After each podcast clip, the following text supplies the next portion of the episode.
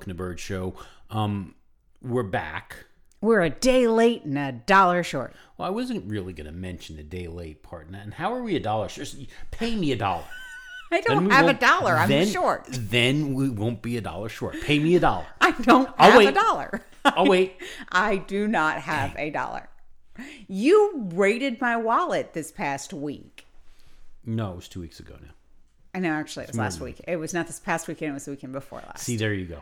But you still raided my wallet, and I'm waiting for my change. Um, Yeah, you didn't tell me I had to bring back change. it's my money. Well, I could have gone to the bank and gotten my own, but you said no, don't do that. I have money, so use mine. So I did. You didn't tell me I needed to come back with No, no, no, no. The deal was that you were not supposed to use my money first while you still have your money in your wallet. Uh, th- no, that was that was not in the contract. I reviewed the agreement. It is not there. We are going to have to discuss this with the lawyer. w- w- would you rather I have changed the agreement? Pray I do not change it again. No, Vader. All right. So we didn't have a show last week. We didn't. It was your fault. I don't think that our fan base really cares about laying blame. Somebody's keeping score. I don't know who, but somebody's keeping score. You. Right now, the You. tally is 342 to 3. It is not.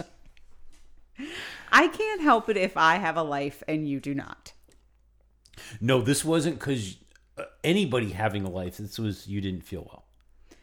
Wow. And you know, we we have agreed that if one of us is feeling off, it's better to not have a show because then the show tends to suck and everybody gets you know disappointed. well, exactly. it's a service to our fans. There you go. I mean, we do this raw. We don't rehearse. We barely plan. We have to give them something that is the best part of us. Okay. I'm just saying that when we're not feeling great, it, it affects the, the show. We also only had one story last week to really talk about. Well, that would be the other reason why I was not coming out of my migraine funk just for one story. So, why don't we do this? Okay. Why don't we do last week's show like right now and we'll close it and then we'll start this week's show? Um. No, that's kind of lame. we will, however, talk about the one story that we did have because it was kind of an important story. We got the provisional calendar for next year. He says this as if not everybody else in the entire world got the provisional calendar at the same time. We did not get it special. Stefano did not email it to you and say, hey, you've got a preview copy of the provisional calendar now, did he?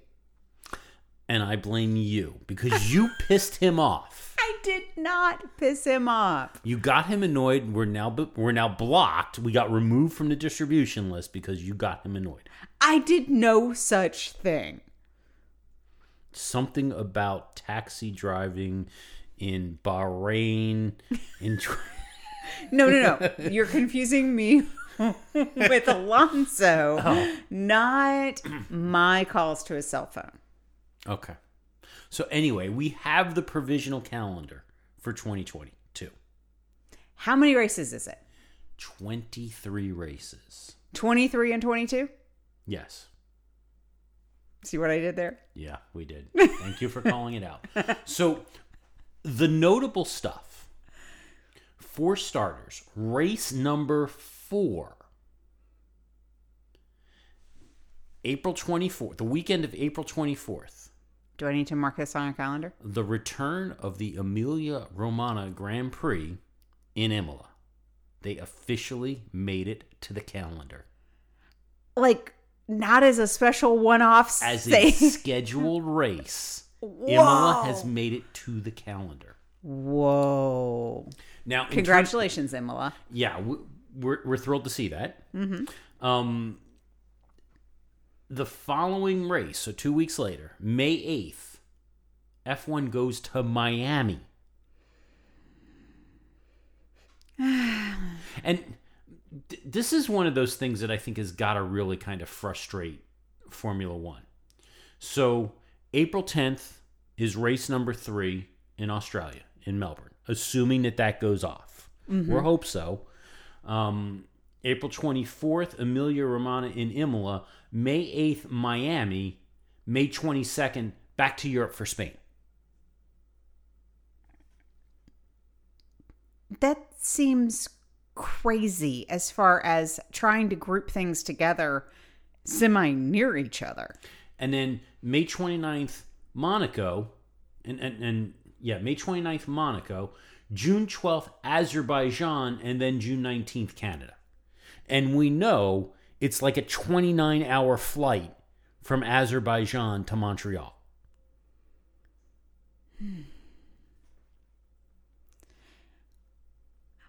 Okay, are any of these got asterisks on them, like to be confirmed, or it's provisional? The whole calendar's The- provisional. The, whole calendar's provisional, I believe, and I, I don't have the note in this particular story. Um, I believe Spain is a provisional race. Um, there's, I think Singapore is provisional as well. Um, I think there's three of them that are actually provisional. But the other thing that really kind of caught my eye here so, yeah, we've got Miami. We do not have a race in Germany. We do not have a race in China. Interesting. Yeah. And I didn't know that the Chinese Grand Prix was at risk of getting dropped from the calendar. They may not be ready to have people yet. Well, there was talk at one point about them trying to host a race this year and, and fill one of the gaps. Um, but yeah, I had not heard that China was at risk of falling off the calendar. Interesting. So, as you'll recall, this year we wrap up in December. Correct. We have new cars, presumably two to three weeks of testing that hasn't been agreed on as of yet. Um, but race number one starts on March 20th in Bahrain. And it's believed at this point, or, or the theory at this point, is that the final round of testing will be in Bahrain. Correct. That's what I understood. The second race of the season, March 27th, will be back in Saudi Arabia, where we race as one, except in Saudi Arabia. There's a few of those races that are not truly there's- races ones. Quite a few of them. Um, we don't have Turkey on there this year, as of right now. Maybe it'll replace Miami. Yeah, I don't think so. It sounds like the track is coming along. Construction is actively going on at the track. It is what it is. It's about all I can say on it. And remember, that's a 10 year deal. It's Miami. Anyway, I'm hopeful that Melbourne happens because, as you may recall, you may not recall, they actually poured quite a bit of money into repaving the circuit, redoing the the pit wall or, or the um, the paddock, and redoing all of that stuff in anticipation of a race this year that we haven't gotten. Exactly. So it'd be really nice if we could see the reprofiled track and the repaved track and all of that next year. So we're crossing our fingers on that one. exactly. Quite a few triple headers this year. Oh, they don't like the triple headers. It's going to be a hard, it's going to be a really hard calendar for Formula One. But more races for us, so at least there's that. Well, there is that. I mean, once we actually can start traveling again, too, uh, there is that risk that we might miss more shows on race weekends. We'll see what happens. We'll play that as we'll blame usual, you next year. Whatever. Anyway, so other stories. Okay, so that closes out last week's missed show. Yeah, the, the one thing. the one thing. Now, this week's news. So we'd been talking we, we talked a couple of weeks ago about the ongoing rumor around Michael Andretti and Andretti Autosport attempting to purchase the Sauber Alfa Romeo the well it's the Alfa Romeo Sauber Formula 1 team is the official name Okay. and bringing Colton Herta out of uh, IndyCar to drive. And, and it sounds like, as the rumors were spinning up in the last week or so, that the thought was that they'd be able to get him the super license so that he could drive in 22 alongside Valtteri Bottas. Now, wouldn't that be cool? And the hope was that they could have announced the deal this past weekend during the US Grand Prix weekend. But they didn't. They did not. Word is now, and, and we've heard this in a couple of from a couple of sources, which is why I'm willing to go and mention it. Um, word is that Andretti put forward an offer of over $300 million for an 80% share in Islero Investments. Now, Islero Investments is the investment firm that purchased the team from Peter Sauber a few years ago Right. Word and the the company was set up by Longbow Finance. Actually, it was Longbow that, that bought the team and created this new holding company. Um, word is that Longbow, however, has put the deal on hold. And actually, some of what we saw this weekend in Austin may be why Longbow put the deal on hold. So the thought is, or the, the word that we're hearing is Longbow put it on hold because they're thinking that Formula One is on the rise. Mm-hmm. And that with Formula One increasing in popularity, the value of the teams are starting to pick up. Oh. So the thought is that somebody at Longbow and Islero has turned around and said, you know, We could get more money. If we hold out two more years, we could get a lot more money. Oh. So we'll, we'll it does not at this point sound like a deal is forthcoming. Mm-hmm. But we'll see. Well, you never know. You know, there may suddenly be an extra 50 million in the deal and oh well, that's good enough. Yeah. And you know they pick up the team. So if Andretti Andretti pulls this off, they would pick up the team for three hundred million dollars. If mm-hmm. if this information is correct, keep in mind that if you wanted to start a brand new team, you'd pay a fee of two hundred million dollars just to you know as earnest money to to even start a team. Right. And then forego. Did they change that that you forego your prize money for 3 years? I don't believe that they have. But even without that, once you have paid the earnest money of two hundred million dollars, you're looking at somewhere in the area of five to six hundred million dollars to do all of the other costs to spin up the team. I think Gene Haas could give you a balance sheet on that. Yeah. So, you know, one of the other topics of conversation since possibility that Andretti could come U.S. Grand Prix, everyone went running to Valtteri and go, "Hey, did you know this was a possibility?" He said, "Yeah, nope, had no idea." He's just happy he got his multi-year deal for the first time ever. Yeah. So, yeah, he he's happy to be coming to the team. I, I, I kind of question the comments that was made this weekend about he's looking forward to the advantage of a Ferrari engine. I, I, don't quite know that that's an advantage yet, but But it could be the closest he gets to playing in the little red cars. possibly. Yeah. Everybody's got to drive one at some point. Well, you know, if you remember a couple of years ago, you know, when when it was announced that Kimi Raikkonen was leaving for, and I think we mentioned this before, when Kimi Raikkonen was leaving Ferrari, everyone kept talking about how Valtteri Bottas was on the short list to replace Kimi. Now, finally, Valtteri gets to replace Kimi I'm in telling a. Ferrari powered car. I'm telling you. One fin is as good as another. So this week, Formula One and Motorsport Network unveiled the results of the largest single sports survey ever conducted by Nielsen Sports, all about the, the state of the sport and where Formula One is. It's the 2021 Global Fan Survey.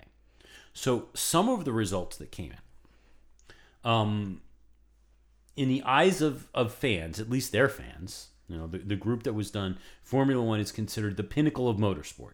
It is the pinnacle of motorsport. They say it themselves. Well, I think the survey is just kind of goofy to even ask that question to begin with. I mean, you're asking Formula One fans, "Hey, is this the pinnacle of motorsport?" They're going to go, "Yeah, no, No, I think German touring cars. Is Yeah, the pinnacle of come motorsport. on, come on." Um, they did say coming out of this that the the sport is seeing um, greater interest in, and engagement from more enthusiastic, diverse, and evolving fan base since the last survey, which was conducted in 2017.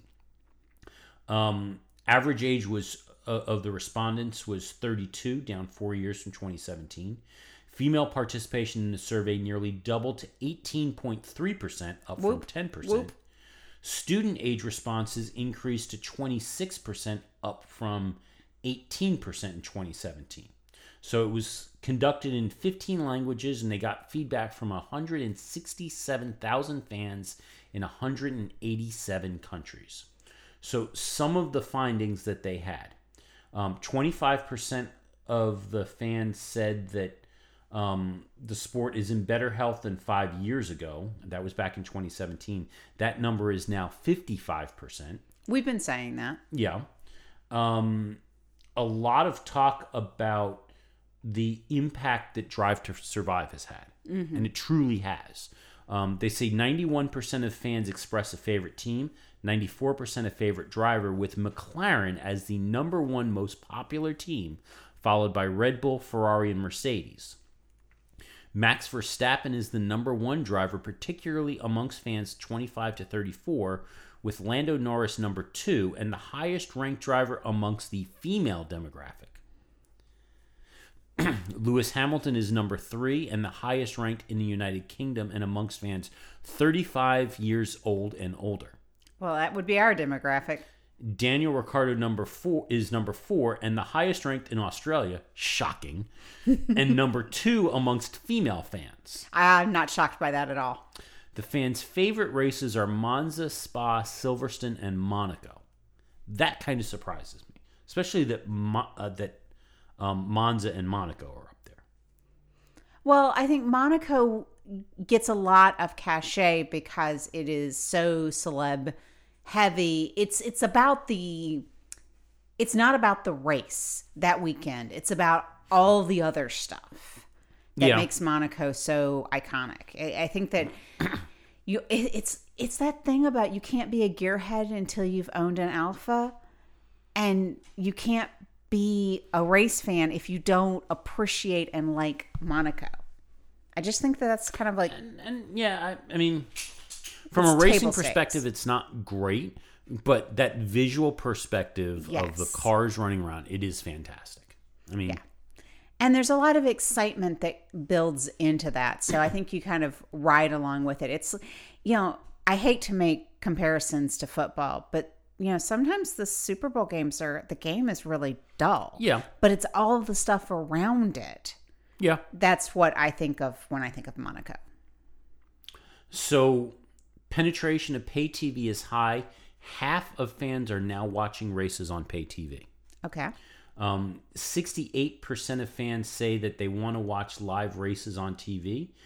13.8% say they want to watch online. That one kind of surprises me Okay. Why? because basically it's saying that only 13% of fans want to stream the races. Oh, okay. Um, more than half of all fans, 51%, are playing motorsports spec- specific video games, with 64% of those aged 16 to 34 as active motorsports gamers. And 80% within the 16 to 24 demographic have played the F1 game in the past year. And this one also surprises me 34% in that demographic have watched F1 specific esports broadcasts. That's where Lando Norris's popularity is coming from. last year, yes, but in terms of the form, because remember, there is a former, uh, excuse me, there is a formal Formula One esports league, Correct. of which none of the current drivers participate, Right. and that I don't, and, and this year I don't think he's doing the streams like he did last year. Well, he is a little bit busier now. Well, yeah, but I think that he gained the like he start kicked the he snowball. He snick, kicked the snowball off the top of the hill with what he did during the height of COVID, Mm-hmm. and it's just growing because he's he's Lando. He's fun. Yeah. You know, we had this conversation at lunch today that when we talked about some of these driver popularity pieces, really comes down to who would you want to have a beer with? Like, Yeah. really and truly, who would you want to like spend it- time with? It, it ties to some comments that Max Verstappen made going into this weekend, saying that he is not participating in Drive to Survive. He did. There, there's a requirement that there was some interview that he had to do, but beyond that, he's not participating. And his his reasoning for it is that he says that he does not like the artificial drama that Drive to Survive presents. And so as a result, he's stepping away. And while I can understand the frustration about the artificial drama, I mean, let, let's remember this past year the manufactured drama between Carlos Sainz Jr. and Lando Norris. Exactly. Because if you know anything about those two, there was no drama between them whatsoever. There's not even drama now, and they're on different teams. Yeah. So, I mean, I, I can understand that bit of frustration. And I get, yes, Max is the most popular driver, and you go to Zandvoort and, you know, they, they changed the speed limit signs and did all of this stuff to celebrate Max. And I get that. But he also can come off, and he, well, not can, he does come off as kind of an ass. Mm-hmm. And this doesn't help. It doesn't. And I think that he will. I think he has such a large fan base now, he doesn't feel like he needs to build it. Mm-hmm. But I also think that, you know, you think about how Drive to Survive has humanized some of the characters that Yeah. we didn't historically think were all that great. And the more we've learned about Sebastian Vettel, for example, Well, he wasn't one that we've seen a lot on Drive to Survive. okay, Um, honestly, I think Sebastian Vettel and humanizing him and and has been a lot that, of what he's that's done been more year. about him changing his stance and the things that he's done this year. Um, but Daniel Ricciardo is probably one of the big ones who can attribute his current popularity in large part to Drive to Survive. Well, and I'm sure he can. And it wasn't that before Drive to Survive, if you watched it, you didn't like him. He was always that happy go lucky driver. He was, But you appreciated that when you put it in context with everything that they shared in but Drive the other thing was Daniel embraced Drive to Survive. Well, yeah. I mean, he's got entire episodes where he he's being Daniel Mm-hmm. For Netflix Exactly. and recognize that. And I think that you feel for some of them. I mean, you felt the pain that Daniel went through making the decision to to leave Red Bull. Mm-hmm. You feel what Valtteri's going through. You know, the the the whole thing of him going to the sauna to try to figure out. No, that's not why I mentioned it. um, to try to figure out what he was going to do. I mean, you feel that. That's the Yeah. important. That's that humanizing element that it really does bring. And yes, Max is not wrong that it artificially creates drama. It tries to make a story where there's not necessarily one.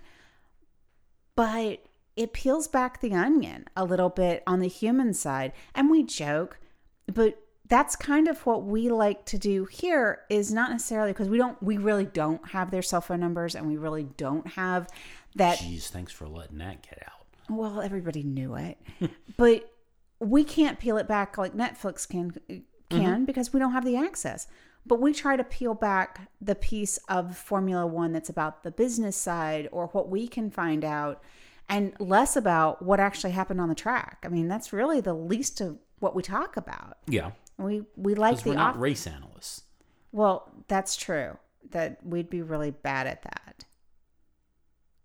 Yeah, mostly because I don't understand that. Go fast. So other findings. Yes. Still on, on, on the survey. New and, and honestly, this one ties, I think, a lot into Netflix. New younger audience have shown growth in the US at 50%, India 55%, China 58%, Mexico 45%, and they indicated that they have been following the sport for less than 5 years.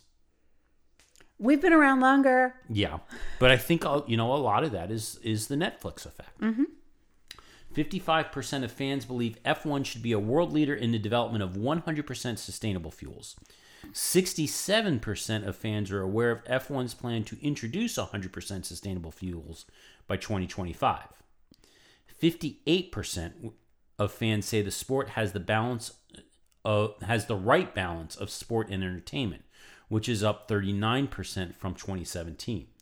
This No, is it's up from 39%. up from 39%.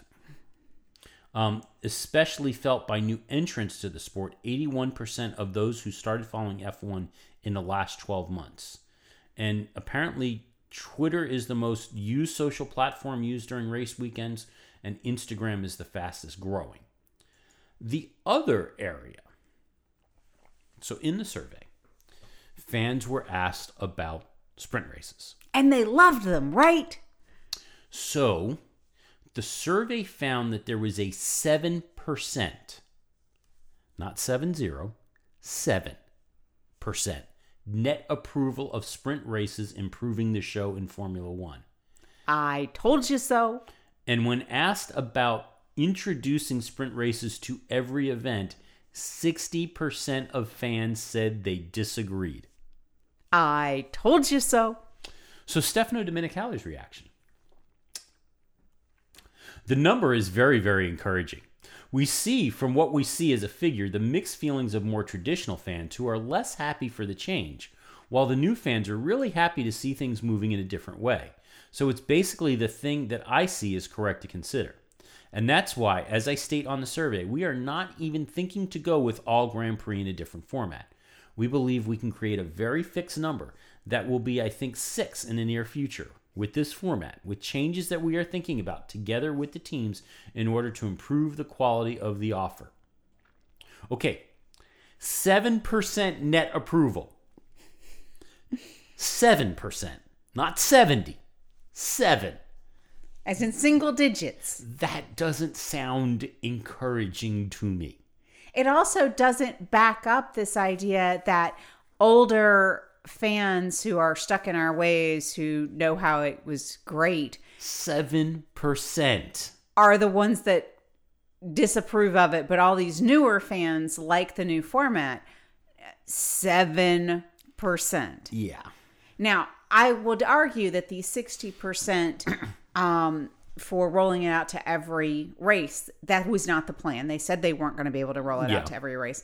So that is kind of a throwaway number. But if only 7% of your fans approve of the format, After two of them. yeah, we haven't even had the third. I am betting that when we had the crap qualifying a few years ago, that the approval number was right around 7%. And everyone said, this is the worst idea ever. It might have been higher than 7%. No, I don't know about that. I mean, even the commentators were saying that the crap qualifying was bad. That that's that's why I'm not sure it was higher than 7%. but it was bad. Yeah. And this is not so. This is also bad. I am opposed to sprint races. So other news. Other news. I'm excited about this one. I want to know more about this. So Aston Martin says that they are thinking about changing the color of their car. Good, because I dislike the color of their car. They're going to change it to green. Maybe. Excellent. Green would be a good color. It's green now. It's it's more like a candy green. So It's kind of like the 80s sort of called and they got the color wrong. so they went with a darker green color, a darker Pantone color. Mm-hmm. Um, they said it doesn't work as well as they had hoped. So what what Otmar says, and again, this is Otmar, so you can take take it how you will. He says that in person the car is stunning. When you see it, you know, in sun in in race conditions in person, the car looks fantastic. What they have found is that it does not look quite so good on TV. Well, what they wound up doing was they have some sort. It's like a metallicy color, and it's got a kind of a They color tweaked shift. it a little bit. a color shift to it. Mm-hmm. I dislike it. And that's probably, if Otmar is to be believed, it's because I have not been flown to the track to see it in person. And even Aston admits that at times it can be hard to tell on TV the Aston from the Mercedes, the black Mercedes, because of how the color works. Which is very weird when you think about the fact that that is a green car. Yeah. I mean, green and black are not typically close colors to each other. Yeah. But yeah. So they're looking to tweak it. They're looking two different perspectives that they're trying to get this sorted out. Mm-hmm. One, the obvious one, like we mentioned, they want to make sure that the car looks better both in person and on TV. Okay. But the other consideration is weight. The weight of the paint is something that they're trying to sort out as well. Is it because they'd have to paint over the existing paint and therefore they'd have two layers of paint? Or is it No. because they'd strip it and take it Well, down if, the. if you think about it, for next year, this is going to be a new car. Correct. So if they change, they're not. There's not going to be an existing coat of paint on it that they would paint over it with, because Well, I'm- it's a new car. I'm trying to figure out why the weight of the paint in a Well, different it's the color. level of tolerances that you know the ingredients apparently, and apparently those grams matter to them. well, yeah, but what makes this paint lighter in weight than a new color of paint? So it, the question is whether or not they can get enough pixie dust. you know that stuff is in short supply. Well, supply chain being what it is. There you go. Okay, you used to work for a paint manufacturer. Yeah. I mean, how much does color weigh? It depends. On is it the duration or is it the emerald? well, See that that that matters. it matters. And how much pigment do you need? Because that's all weight too, and you know that all. Is this why and- the Mercedes used to be the silver car because they didn't have any paint whatsoever? They didn't waste the the heavy weight on paint. Yes, Okay. yes, definitely. hey, I'm just sharing that. You're fascinated by the fact that the tolerances within a car are so tight that even the weight of the paint matter. Yes, And I am down with that. I could geek out all day long. And there used to be a commercial, I think it was a commercial, for one of the companies that took apart sort of like different stops and different things within the, the Formula One. and they used the Red Bull car. And yes. And it was like How polishing it and painting it. it and the- changed yeah, gave gave them a clean. second or this you know one little tweak you know Mm-hmm. moving a jack man two inches to the left gained this fraction of a second and all of those things matter and i used to love other than the fact it was the red bull car and we know how i feel about red bull I really loved that commercial because it really highlights one of the things I truly love about Formula 1 is it's it's a game of microseconds. It's a mm-hmm. game of little bitty things that all add up. And it's all of the little things, the details. I could get lost in that. So one of the important details this weekend. Oh, segue. You, you just keep calling them out.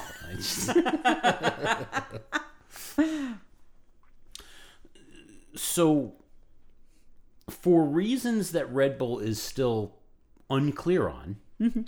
the rear wing on Max Verstappen's Red Bull cracked Cheater, cheater, pumpkin eater. on Friday. Cheater, cheater, pumpkin eater. No. Oh. I was convinced, I was convinced that it was a cheating problem and that was why it took so long to get to the podium ceremony was because they had caught Max in a cheating scandal. I was so hoping. We so haven't even hopeful. gotten to that point yet. I was so hopeful.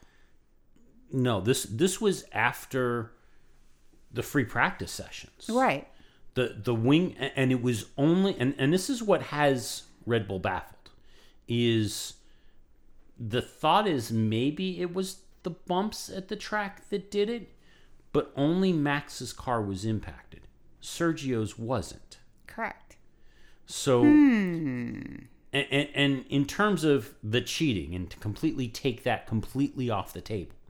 So, Red Bull got permission from the FIA to modify the wing and, and beef it up a bit, essentially. They made it heavier, which normally not a good thing, in order to make sure it could withstand the race and didn't crack again. Mm-hmm. So, not cheating. Maybe. Probably not cheating. I wouldn't put anything past Helmut Marko. Probably not cheating. Um, what Christian Horner said was they don't know if Max hit something because there was quite a crack and nothing on the other car or any of the other wings. They don't know what it was. Along the same lines, over at Mercedes, um, they made changes to the cars. Um, Toto Wolff said that the car was bottoming out quite heavily and that breaks the car. He said they took some mitigating steps to not break it in order to survive the race. Definitely, it was a compromise for going faster on the track, but maybe a necessity to actually finish. Cool. So several and, and word is that the problem that took both Alpines out of the race were cracking on the rear end from the bumps. They said it was a really rough track. Yes, the the bumps are an issue. They're they're going to. The plan is to repave it, and, and we had heard that they were supposed to grind stuff down. Mm-hmm. Um, but Or grind the worst of it down. yeah, They grind the worst of it. They clearly didn't because you could see the cars bouncing around out there. It was fairly dramatic. Think about if they did grind the worst of it down, how bad it was prior. Yeah. Um, Mercedes also, and, and all Toto Wolff would say, you know, we, we had Valtteri Bottas that took yet another engine change, which, by the way, Valtteri apparently on Instagram is really leaning into this. So he put up a picture of himself photoshopped in like an auto parts store and said that this is what he's doing now with all his his spare engines is he started an auto parts store. Um, Okay, I really like the Finn with the Finn with a good sense of humor. You know, a, a, a couple of weeks ago, it was Valtteri standing in front of a pile of engines and smirking. This, yeah, he's, Yeah, I, the, the Photoshop skills are strong with that Finn. but while somehow they escape needing to make an engine change on Lewis's car, we did see not just Valtteri take new engines, but Sebastian Vettel took new engines and took a new engine, and George Russell took a new engine, which says that obviously there's something going on with this engine. Exactly. but they won't give us the details on what. Maybe we'll find out towards the end of the season. Um, but kind of alarming to see that. Yeah, I I tried, but Toto won't take my call when he said he answered. He says, "Is this a question about the engine?" And I said yes, and he hung up. He hung up. Yeah. Um. So the other change, not just was there grinding down of the bumps, the other change that happened at the track was removal of the sausage curb that was on the inside of turn one. Correct. So it was done in response to an incident that occurred on Saturday during the W Series race. There were two races. Um, Sunday was supposed to be the finale of the W Series race, um, or, or the W Series. Saturday was, you know, obviously the, the penultimate race. So the incident occurred when Abbie Eaton was launched over the curb after suffering a T4 compound fracture during the race, um, and she's she was hospitalized as a result of this. Oh my. Now, if you do not recognize, well, if you think, well, you know, I think I've heard that name, but I don't know who that is. Abbie Eaton was the test car driver for um, the Grand Tour when the awful American was gotten rid of in the first season. Oh. That's who Abbie Eaton is. Oh, that's who that is. Yes. She was good. She was, but apparently she's so uh, when do a search for Abbie Eaton accident, and it seems like she's been in quite a few of them. Um, you drive a car fast enough and often Yeah. enough, you run into a few things. so yeah, she had a, a T4 compound fracture um, as a result of being launched over the sausage curbs. Ouch. Yeah. So that's why the curbs were removed. Well, I remember during the race they just talked about it from a prior incident, but ouch. So, race day. Yes. This was the first time in what, two years that Martin Brundle was allowed to talk to people on the grid. Yes. And he did his best, and it was classic Martin Brundle. Mm-hmm. Did his best and got snubbed quite a few times. And Rolled but with it.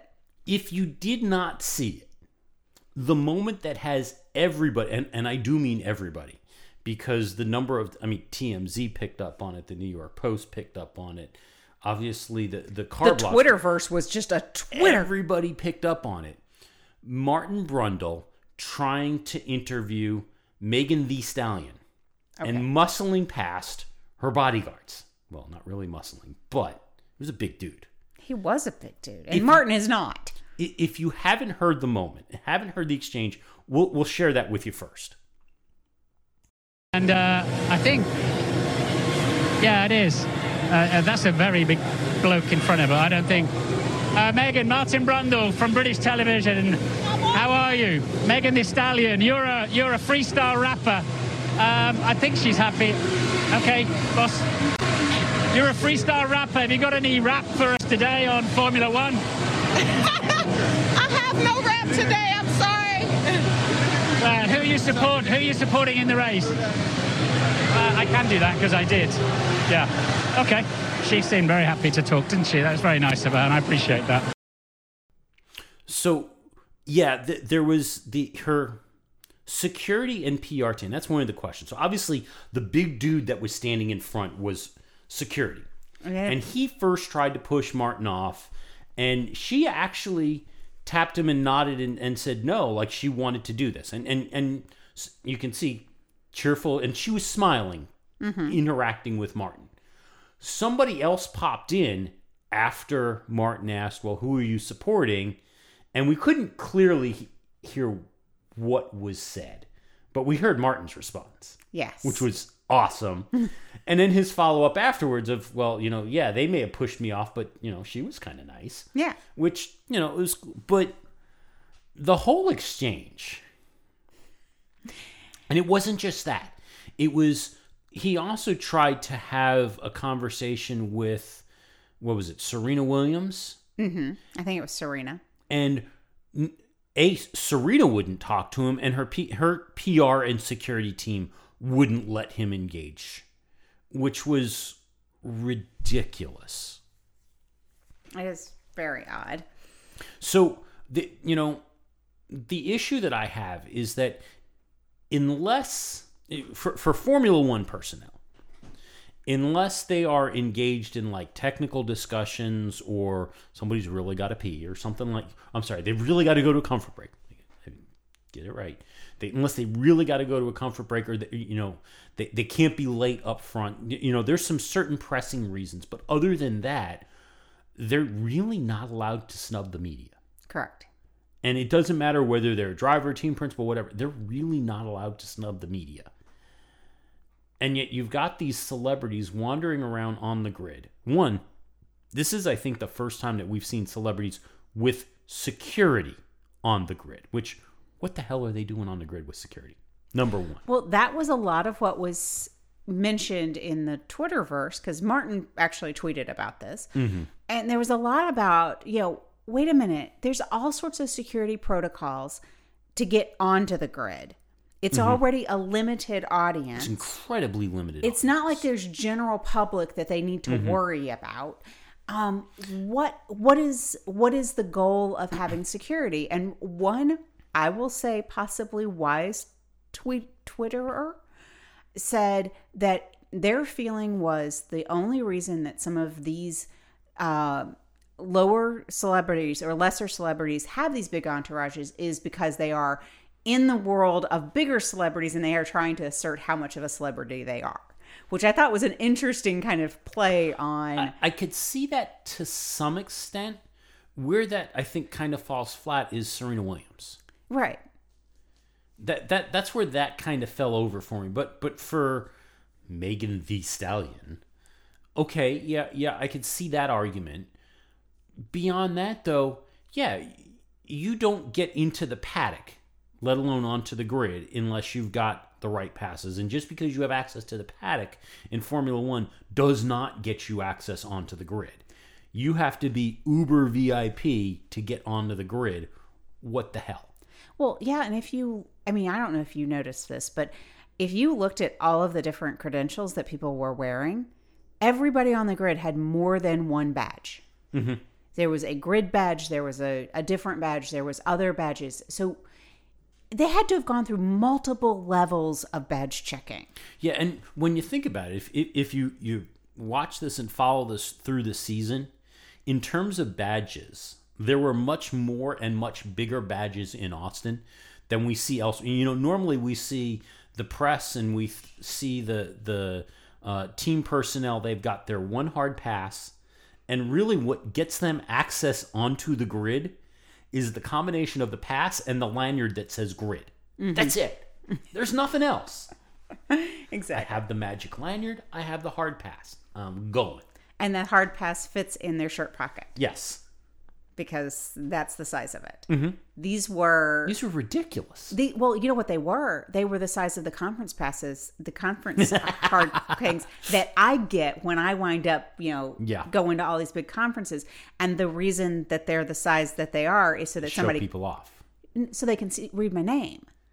That that's the goal is so that the sales Yeah. guy that you're talking to and that they can read your name, read the company that you're looking that you're going to. I mean, that's that's the primary thing that's on my badge.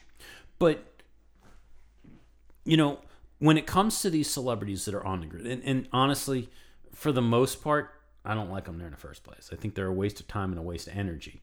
But if you're be Purist. on, i- i- if you're a celebrity and you're going to be on the grid, your only purpose is going to be to appear on the grid, which means if the press wants to come and talk to you, you talk to the press. Well, that's the thing I don't understand. Is you're on the grid. You add no value to the sport. So are you not there to see and be seen? Yeah. So why not when somebody comes and, and admittedly, if you don't follow Formula One and Martin Brundle comes up to you and goes British TV and he's holding a Sky mic, you don't make the connection that he's also the American broadcaster. Mm-hmm. But he's the American broadcaster and the British broadcaster. Two countries, one shot. I know. And actually, since Sky does most of the the world feed, it's probably a lot more than two countries. Well, and that's the other thing is if you if nothing else, you got to figure that the British TV guy is covering a lot of the English speaking world. Mm-hmm. Now, the I, I will give credit. The basketball players had no problem talking to Martin Brundle. The basketball players had no problem talking to him. Heck, Ben Stiller, who at some point Martin goes, Well, I know I got a thing that said he doesn't do any media, but we'll go talk to him anyway. And Ben's like, Hey, how's it going? Here's my son. Yeah. I didn't know he had a son. I mean, like, that was cool. And can we just have a side little conversation real quick? I would mention the basketball players. Mm-hmm. Shaq. Shaq up on the podium. And so you walked off before the trophies were handed out. So you missed this one. Oh. But yes, Shaq standing up on the podium, and Lewis is, you know, he's standing between Lewis and he's standing between Max, and he's taller than Lewis on the podium, and he's almost as tall as Max on the first place podium. Exactly. But Shaq is handed out the first place trophy to Max. And really, it looked like he was handing, you know, one of the little participation trophies to a kindergartner because the size difference was that big. I I I've theoretically known how big Shaq is. I mean, Shaq played for the Orlando Magic when I was in college. just to kind of give you an an idea. Here. Yeah, yes, he, he he's the one who brought who who changed the the attitude around Florida's two great basketball teams. that used to be known as the Miami Week and the Orlando Tragic. Oh. okay. Then Shaq showed up and they got good. So it just so happened that my college roommate, this is my story about Shaq, my college roommate worked for the Magic Okay. um, in their back office. And when they won that championship, everybody in the whole organization got a ring. yes. And they don't ask you your size if you are not Yeah. a player. It's just here. It's a here and it's a giant ring. Well, for whatever reason, Shaq was in the office and she she was like five foot nothing. She played Mickey Mouse at uh, Disney World at some point in her life. Five foot nothing, tiny girl. And Shaq was in the office and was personable guy, and he took took off his ring, and off of his finger, it could fit on most of hers. it was, I mean, it was the question of could that be a bracelet? I think was what they were trying to figure out the size difference between them. And I'm like, he's like seven feet tall, and she's five. it was crazy. But yeah, she talked about how nice he was and how awesome he was, but he is a giant. And it's really exasperated when you put them next to tiny race car drivers. And Shaq apparently is a big F- Formula One fan. He's th- there's apparently several interviews with Martin Brundle and Shaq on the grid Oh, going wow. back a couple of years. But wrapping up the grid thing, the, the grid situation. Mm-hmm. Martin's comeback after being snubbed, not nearly as good as my all-time favorite from Russia in 2015. So maybe we'll just give the last few seconds here to Eric Boullier, if we may. Eric, small uh, word? No? Okay, well, they've been doing so much winning this year, they don't need the publicity. So we'll let Eric uh, make his way to the front of the grid. And the last thing you want to do is get any airtime for your sponsors.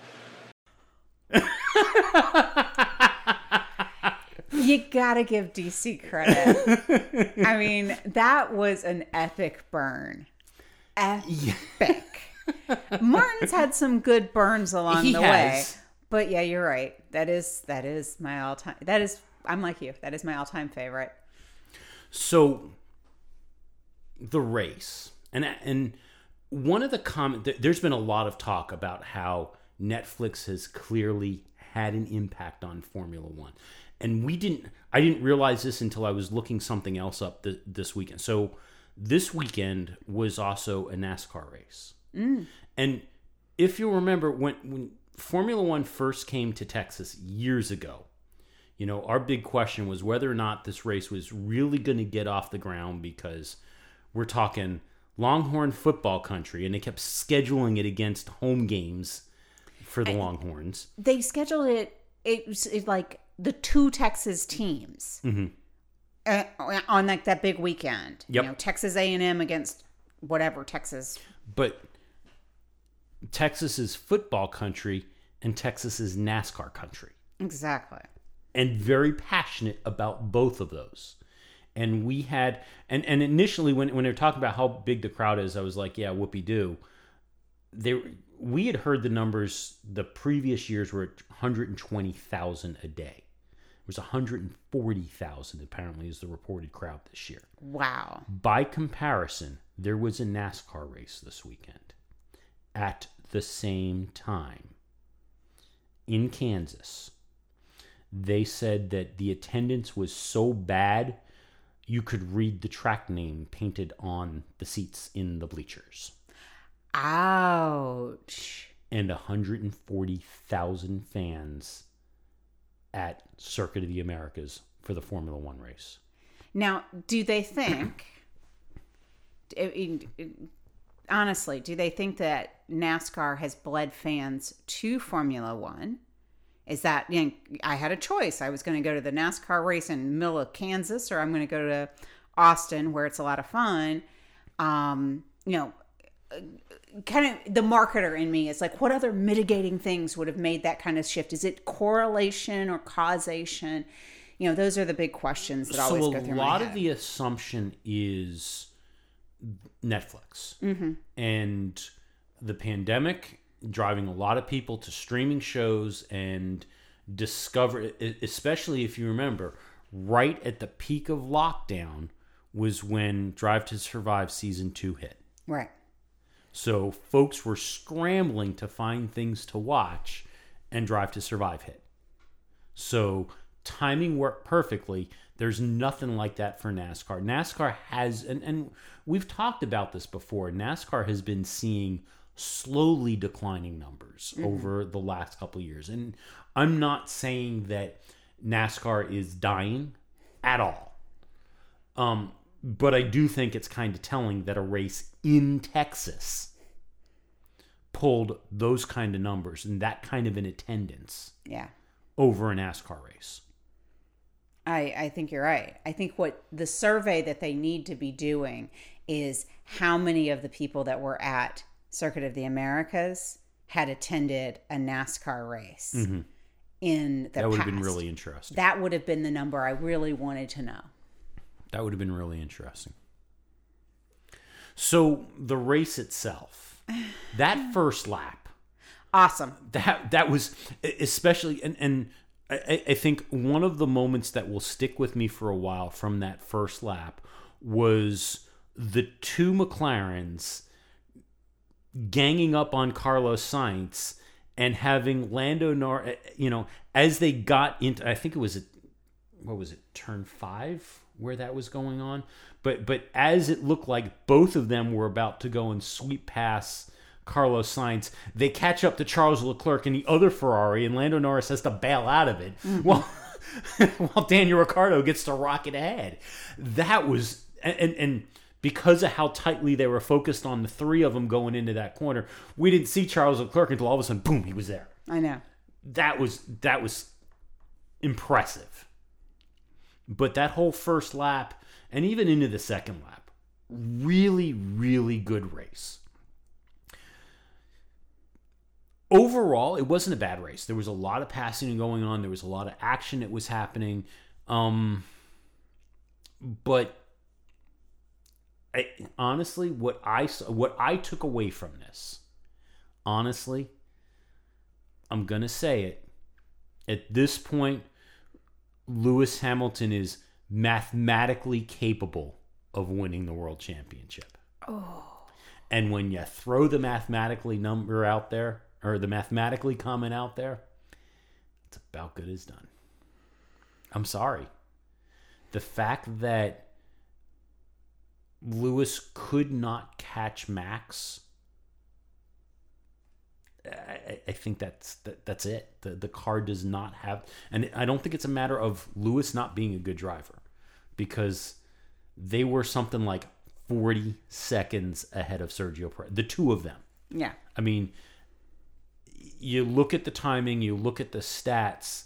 The two of them were in a class all by themselves compared to the rest of the grid. In the live timing, if you were reading the lap by lap commentary, Mm-hmm. towards the end, there was a there was a single line that I absolutely loved that Perez was alone Yeah. racing his own race in Yeah. third. Um, but he had nobody around him completely. Like Mm-hmm. nothing. You're right. Lewis and Max were in a class unto themselves. I am not handling the mathematically word very well. Um, no, This is probably one of the reasons why we did not record yesterday. um, I was too depressed for words. Um, I have a lot of thoughts. None of them are coherent, so I'm going to hold them for a little bit because I'm emotionally invested in Lewis winning this eighth championship. And I'm emotionally invested in Max not. I don't like him. I'm going to just say it out Yeah. there. And the fact that I don't like the one that's going or that could potentially win or has the the the, the tide is with him right now. That bothers me. I like to like my winners. That's the problem. yeah, Um, and I will tell you that I have not self analyzed enough to say whether I dislike him on the surface or if I dislike him because he's not Lewis. or that he's beating Lewis. That's also a possibility. There's a whole lot of self reflection. So, so I will freely say that watching as Max has gotten colder and more aloof the deeper into the season, the less I, I like him. Um, but I think that that's also that robotic focus. Mm-hmm. And here's the thing that I can't shake, and this is what it keeps going through my head. Remember the year that Rosberg won? Mm-hmm. And, you know, Lewis has been on this meteoric rise here recently. And the year Rosberg won, and when he retired, you know, he won and he retired. Um, we will never defend his championship. I get that. He did an interview that said that in order to beat Lewis, he had to put everything he had into beating Lewis. Yes. And I think that that's what I'm An seeing. An extreme level of focus. an extreme level of focus. He could not participate with his wife. He Mm-hmm. didn't help raise the kid. He was not present in anything but in this world of beating Lewis. And that's a lot of what I think I see in this cold aloofness that's going on with Max, that may be some of it. which starts to beg the thought that goes through my head. And one can argue I have a, I'm emotionally invested in Lewis. I get it. But Lewis is never as singularly focused at beating his opponent as his opponents have to be to beat him. Yeah. Isn't that a wild thought? It is. Like, what would it look like if Lewis was singularly focused? And would it even be possible? Because we know Lewis is better when he's got distractions. Yeah. But what would that I mean? What would that look like? Well, I think that's the thing is we know that he's better when he's got distractions. He might not be better. If he was If- if singular he- yeah. focused. It it could be, but it's like Lewis doesn't, you know, to win. He's not that pinpoint Mm-hmm. focused. He can do other things. How amazing is that? Anyway, you might have pulled out the mathematically word. I still hold hope. I have a lot of hope. I believe this thing's going to go down. I honestly believe it is going to go down to the last It, race. it, it's going to be close and it's going to stay tight, but the reality is, I, I think the combination of this week and Russia has shown that Mercedes really does not have the performance that they need. They don't have the faster car to give Lewis that last bit that he needs. Because I, I- think clearly what we saw this weekend is that Lewis has the talent that he can outdrive Max. Mm-hmm. I, I, I, I- I think with the rundown that we saw in the last six to 12 laps, yes, absolutely. He has the talent to, to and, and he is a better driver than Max. But the car is just that little bit off performance wise that he doesn't have enough. Exactly. That's that's the that's And- my and that's why. concern. Now, I can hope that Max has a DNF. One DNF, Yeah. this whole thing shifts. Should shift. One non points finish shifts everything. And that's why I'm saying mathematically. I understand That, that. that's why I'm pulling out the mathematics. Because the, the other thing that, you know, in the last race, where were we last? No, in Turkey.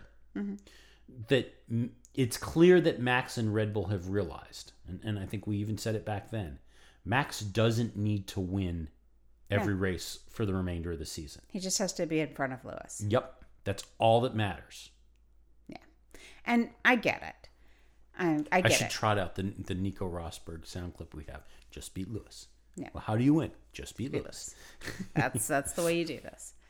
All right. Um, before you spiral me into another Great Depression, um, you know, our fans would appreciate it if you did not declare partially through the race that you're going to call the whole season if Max wins because the the depression not good. Ah. Okay. So, other news. We'll start to wrap up. okay.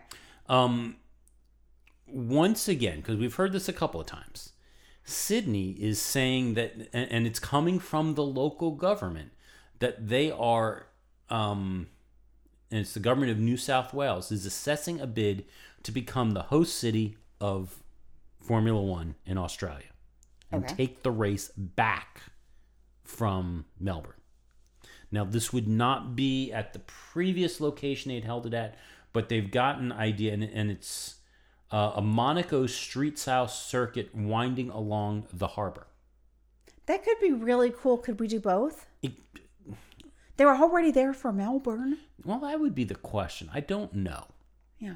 Double header, Melbourne, Sydney. So, all according to seven local TV news in Sydney, sensitive high-level talks are underway regarding a bid for the Australian Grand Prix, with the government of New South Wales looking to pump tens of millions of dollars into major events to accelerate the state's COVID-19 recovery. So, we shall see what happens. This isn't the first time that we've heard that Sydney is trying to make a move. Um, over to IndyCar real quick. So Nico Hulkenberg has acknowledged that probably um, his F1 career is over. Um, and he is looking to IndyCar. And this week he will be testing at uh, Barber Motorsports Park for Arrow McLaren SP. It'll give me another person I can stalk on the track.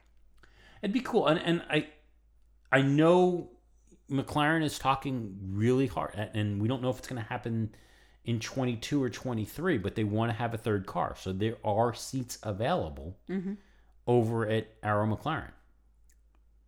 Yeah. Seats available at Arrow McLaren. No seats available at Andretti. Yeah, well, So Andretti's like, yeah, it's it's crazy. um, there was a rumor that came out, and it was um, populated, I guess, by decal spotters. Now they are known to be keen on the whole sponsorship drive and livery changes and all of that. The week before the US Grand Prix, they reported that, or they claimed, and this isn't the first time that they've done this, that Petronas was looking to end their deal with Mercedes and Aramco, Saudi Aramco, who also sponsored this weekend's Grand Prix, was looking to buy out their sponsorship of Mercedes hmm. and take over the, the title sponsorship. Um, Mercedes and Petronas have come out and said, "Yeah, no, we're, we're committed. We're not going anywhere. We're really happy. This isn't this isn't real." Okay. So, so did you see the video No. of Zak Brown in a tattoo parlor in Austin? No. Zak Brown was in a tattoo parlor in Austin. I heard Zak got a tattoo. Zak got a tattoo, and it is confirmed that Zak got a tattoo before Cyril Abiteboul got his tattoo. I don't think Cyril's ever getting that tattoo. I don't think so either, especially now that he's out. Yeah. He's like, the heck with this, I'm, I'm done. Um, maybe that's why he left Alpine, because he knew that every race somebody was going to go, So, Cyril, what's the tattoo? Yeah. When are you getting a tattoo? Exactly. So, Zak got a tattoo.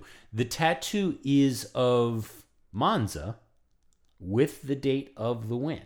Nice. So you would think that if that was the tattoo, that this was somehow related to the hmm. bet for Daniel Ricciardo and the podium. Well, actually, the win. Mm-hmm. So Daniel got, if if you did not see that video either, Daniel got to drive Dale Earnhardt's car at Circuit of the Americas. And oh, by the way, at the top of turn one, those skid marks that you saw there, that was from Daniel and Dale Earnhardt's car doing donuts. Yeah. I was really fascinated by Daniel's review of the car and mm-hmm. the trying to recover from oversteer because the steering wheel is so big.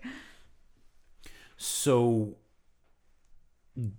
Daniel has well he, he got actually let me put it this way. Dale Earnhardt Jr. um commented on Daniel's drive of Dale Senior's car. Okay. Very supportive, thrilled with it. They're they're really excited. They thought it was wonderful that he was out there. They love his enthusiasm. Um, Daniel said that if he'd heard that beforehand, he probably would have cried um, because he is that big of a Dale Earnhardt fan. He also said that when he wanted to use, because he, he he races under Dale Earnhardt's number three number, and the font in his logo is the same font that Dale uses. He wondered if he should ask the Earnhardt family for permission, and he said that that when he reached out to Dale about, it, he's like, I didn't even get a chance to ask. They're like, absolutely, go for it. wow. That's We're so cool. thrilled. That's cool. Yeah. But this tattoo that Zak Brown got was not related to any of that, other than the fact that it was of Monza. Okay. So it came about through the Grand, Prix Grand Prix Trust with Sky, where a team boss gets nominated each year to do something that terrifies them. Zak was nominated by Toto Wolff. Oh wow. Yeah. Um, he nominated him because, well, needles terrify Zak. So in trying to, th- so and, and this was Zak's decision. He said in trying to think to, to think through what would be kind of fun and genuine and properly terrifying, he came up with the idea of getting a tattoo. Oh wow. So that's where it came from. But the idea was because Daniel likes tattoos and he wanted Monza, and that was all close. So that's why it's the tattoo of Monza and the date. Got it. So he honored Daniel, but it was really because he was challenged to do something that scared him. Right. Interesting. I didn't know they did that. And if you're not familiar with the Grand Prix Trust, what this is, and I think we mentioned it a couple of years ago, this is a charity that supports those in Formula One when they run into hardships. Okay. So, financial and, and other types of support for them. Oh, okay.